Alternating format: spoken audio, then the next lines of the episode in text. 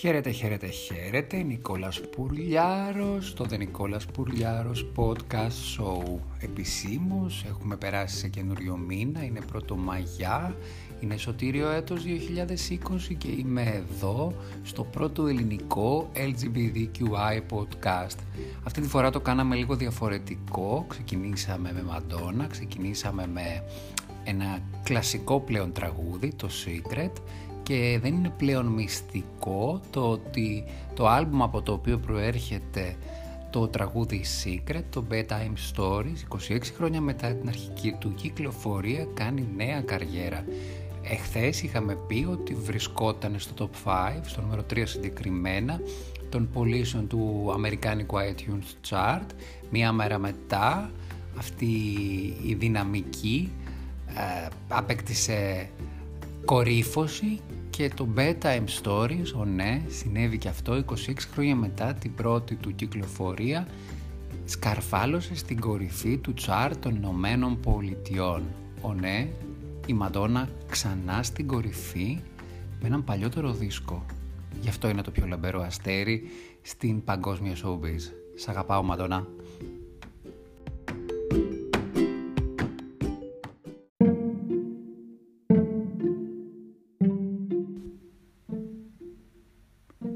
Υποκλεινόμαστε στη Μαντόνα για την απίστευτη δυναμική της, για το γεγονός ότι καταφέρνει να είναι διαχρονικό αστέρι και με παλαιότερα άλμπουμ, το χαιρόμαστε πάρα πολύ αυτό.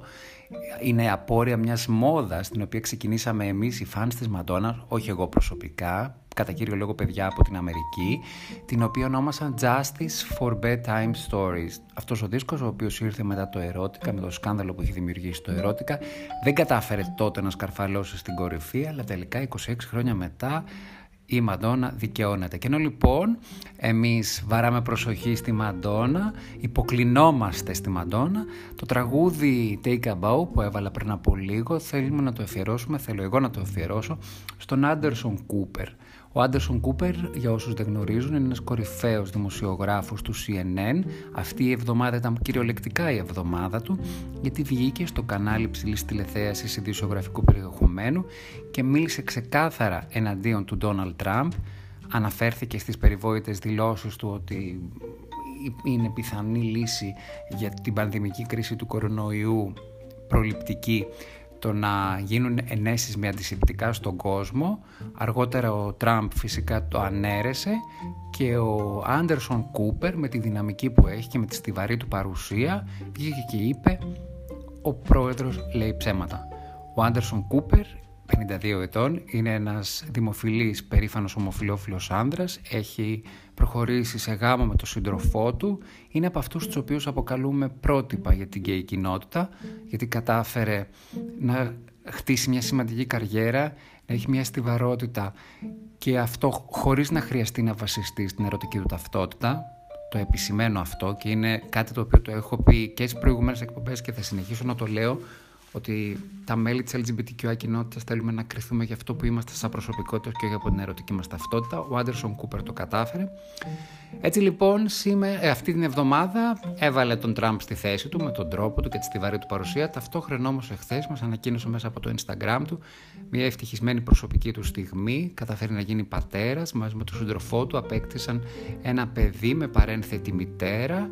Ο νεαρός κύριος Κούπερ βαφτίστηκε με δύο ονόματα τα οποία έχουν σημασία για την οικογένεια του παρουσιαστή του CNN και στεναχωρημένος εν μέρη, μια γλυκιά θλίψη θα έλεγα, ε, ο Άντερσον είχε ο Άντερσον Κούπερ γιατί δυστυχώς δεν βρίσκονται στη ζωή η μητέρα του, ο πατέρας του και ο αδερφός του για να, μοιραστεί, να μοιραστούν αυτή την χαρούμενη άφηξη στην ευρύτερη οικογένεια Κούπερ. Είναι πάρα πολύ σημαντικό αυτό και θέλω να το τονίσω γιατί πάρα πολλοί πιστεύουν ότι όταν έχεις φύγει από την οικογένειά σου και είσαι και σε μια μεγαλύτερη ηλικία, δεν χρειάζεται ευρύ αδερφέ και καλά και ντε να έχεις πάρα πολύ καλές σχέσεις με... δεν είναι απαραίτητο για την ευτυχία σου, για την ευτυχισμένη σου πορεία στη ζωή το να έχεις αγαστές, καλές σχέσεις με τους ανθρώπους οι οποίοι σε γέννησαν και σε μεγάλωσαν και σε ανέθρεψαν. Είναι πάρα πολύ σημαντικό. Γι' αυτό είναι πάρα πολύ σημαντικό και εσείς που έχετε LGBTQI παιδιά σε όποια ηλικία και αν είναι 30, 40, 50, 20, 60 να τα αγαπάτε και να τα υποστηρίζετε. Το γεγονός ότι είναι ενήλικες, το ότι έχουν προχωρήσει τη ζωή τους, δεν σημαίνει ότι τους αφήνετε στην τύχη τους, δεν σημαίνει ότι δεν νοιάζεστε για αυτούς. Είναι πάρα πολύ σημαντικό να υπάρχει αγάπη ακόμη και στα μέλη της διευρυμένης οικογένειας. Ο Άντερσον Κούπερ, ένας περήφανος ομοφιλόφιλος δημοσιογράφος, ένας περήφανος ομοφιλόφιλος άνδρας, που έχει λυμμένο το οικονομικό του πρόβλημα, που έχει μια μεγάλη καριέρα, που μπορεί να πει κανείς ότι έχει μια ωραία ζωή, έχει γιο και λυπάται που δεν βρίσκονται εν ζωή η μητέρα του, ο πατέρας του και ο αδερφός του για να μοιραστεί μαζί τους αυτό το υπέροχο γεγονός. Παρότι έχει ένα σύντροφο που τον αγαπάει, παρότι έχει κύκλο ανθρώπων που τον αγαπάνε. Μην το ξεχνάτε ποτέ αυτό, η οικογένεια είναι πάντα σημαντική.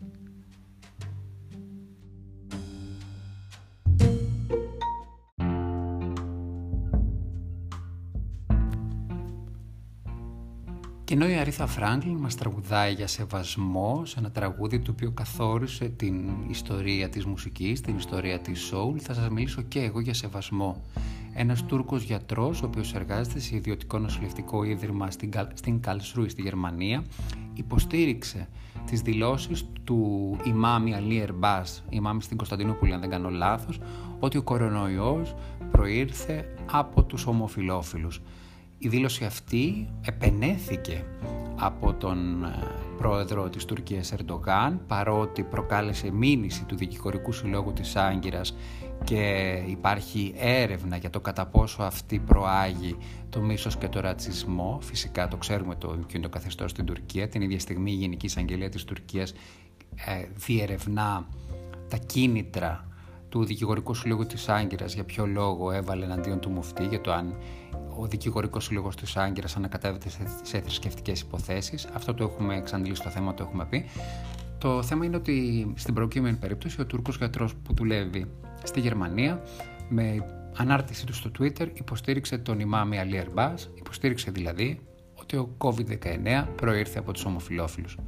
Η κίνηση αυτή προκάλεσε την οργή των υπευθύνων τον, ε, του Προέδρου του Νοσηλευτικού Ιδρύματος, στο οποίο εργαζόταν ο συγκεκριμένος γιατρός, ο οποίος τον κάλεσε απολογία και αμέσως μετά τον έστειλε στο λογιστήριο να πάρει την απόλυσή του. Η εξήγηση που του δόθηκε και δημοσιοποιήθηκε με δελτίο τύπου είναι ότι στην ε, κλινική μας, στην Καλσρούη, στο ομόσπονδο κράτος της Γερμανίας, απαγορεύεται ο ρατσισμός, απαγορεύεται ο φασισμός, απαγορεύεται η στοχοποίηση και το κλίμα μίσους απέναντι σε συγκεκριμένες ομάδες πληθυσμού.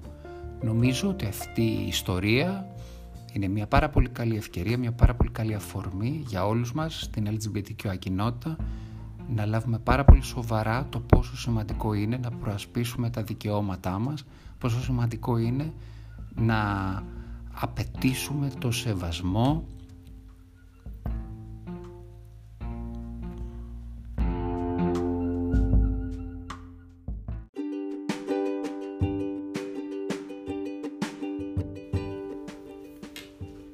σεβασμό επιζητούσε και η Τζερμέιν Μακάφη και τελικά τον κέρδισε, κατάφερε να τον κερδίσει με τον καλύτερο τρόπο, με τον πιο δημοκρατικό τρόπο, με εκλογές. Πρόκειται για την πρώτη γυναίκα λεσβία η οποία γίνεται σε σε στην επαρχία του Οχάιο, στην επαρχία του Χάμιλτον. Το 2015 ήταν η πιο σημαντική στο γραφείο του Σερίφη ε, υπάλληλος και μάλιστα είχε αναλάβει νομικές υποθέσεις, είχε αναλάβει και την τήρηση ε, της τάξης της ε, τοπικές ε, φυλακές.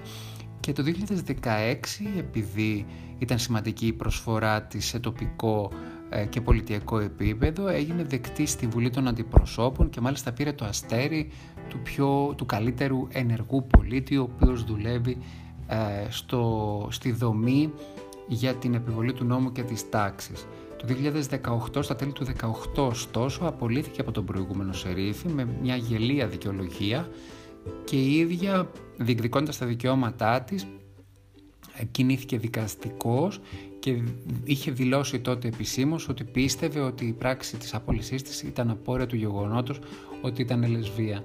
Επειδή δεν βρήκε δίκο αότα και επειδή δεν δικαιώθηκε αποφάσισε να κάνει κάτι καλύτερο. Να κατέβει στις εκλογές για σερίφης, κατέβηκε στις εκλογές ενάντια στο πριν αφεντικό της, αυτόν το σερίφη που την απέλησε, για την υποστήριξη του Δημοκρατικού Κόμματος και τελικά η Τσερμέιν Μαγκάφεϊ κατάφερε και κέρδισε τις εκλογές σε τοπικό επίπεδο, πήρε 70% εναντίον του αντιπάλου τους και έγινε η πρώτη γυναίκα σερίφης, η πρώτη λεσβία γυναίκα σερίφης στο Οχάιο.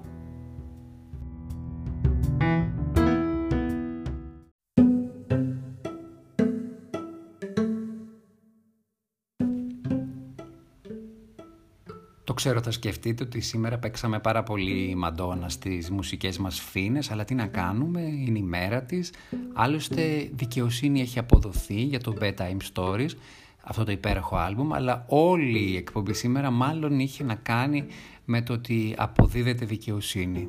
Ο Άντερσον Κούπερ απέδωσε δικαιοσύνη όταν είπε στο CNN ότι ο πρόεδρος λέει ξεκάθαρα ψέματα όταν ανέρεσε τις δηλώσεις του περί αντισεπτικών ενέσεων για την αντιμετώπιση του COVID-19. Οι ηθήνοντες της γερμανικής κλινικής στην Καλσρούη απέλησαν Τούρκο γιατρό ο οποίος υποστήριξε τις αντιεπιστημονικές και ομοφοβικές δηλώσεις του Αλή Ερμπάς του ημάμι της Κωνσταντινούπολης.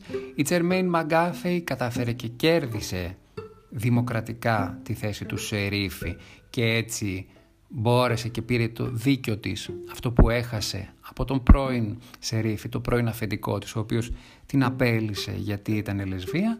Οπότε δικαιωματικά η Μαντόνα η οποία υποστηρίζει πολύ έντονα τα LGBTQI δικαιώματα υποστηρίζει πάρα πολύ τις γυναίκες είναι το καλύτερο soundtrack για αυτή την σημερινή εκπομπή αυτή η εκπομπή σήμερα έφτασε στο τέλος της. Είναι 1η Μαΐου 2020. Θέλω να σας ευχαριστήσω πάρα πολύ που με ακούσατε. Θέλω να σας πω ένα πολύ πολύ μεγάλο ευχαριστώ για τη μέχρι τώρα πορεία γιατί το Νικόλας Πουρλιάρος Podcast Show, το πρώτο ελληνικό LGBTQI podcast, κατάφερε μέσα σε 9 μόνο επεισόδια να έχει 210 ακροάσεις.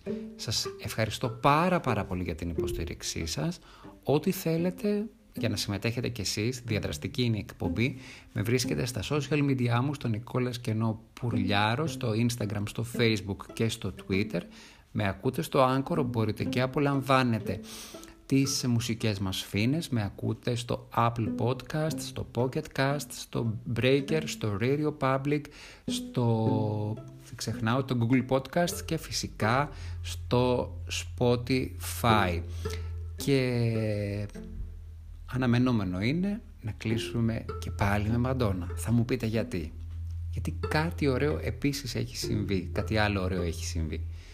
Εκτός από το Bedtime Stories, το οποίο έφτασε στο νούμερο 1 του Αμερικάνικου iTunes Chart, στη γειτονική μας Ταλία, την οποία τη μνημονεύουμε αρκετά, γιατί ο υποφαινόμενος, αυτός που ακούτε, ο εκφωνητής, ο δημιουργός αυτής της εκπομπής είναι και καθηγητής Ιταλικών.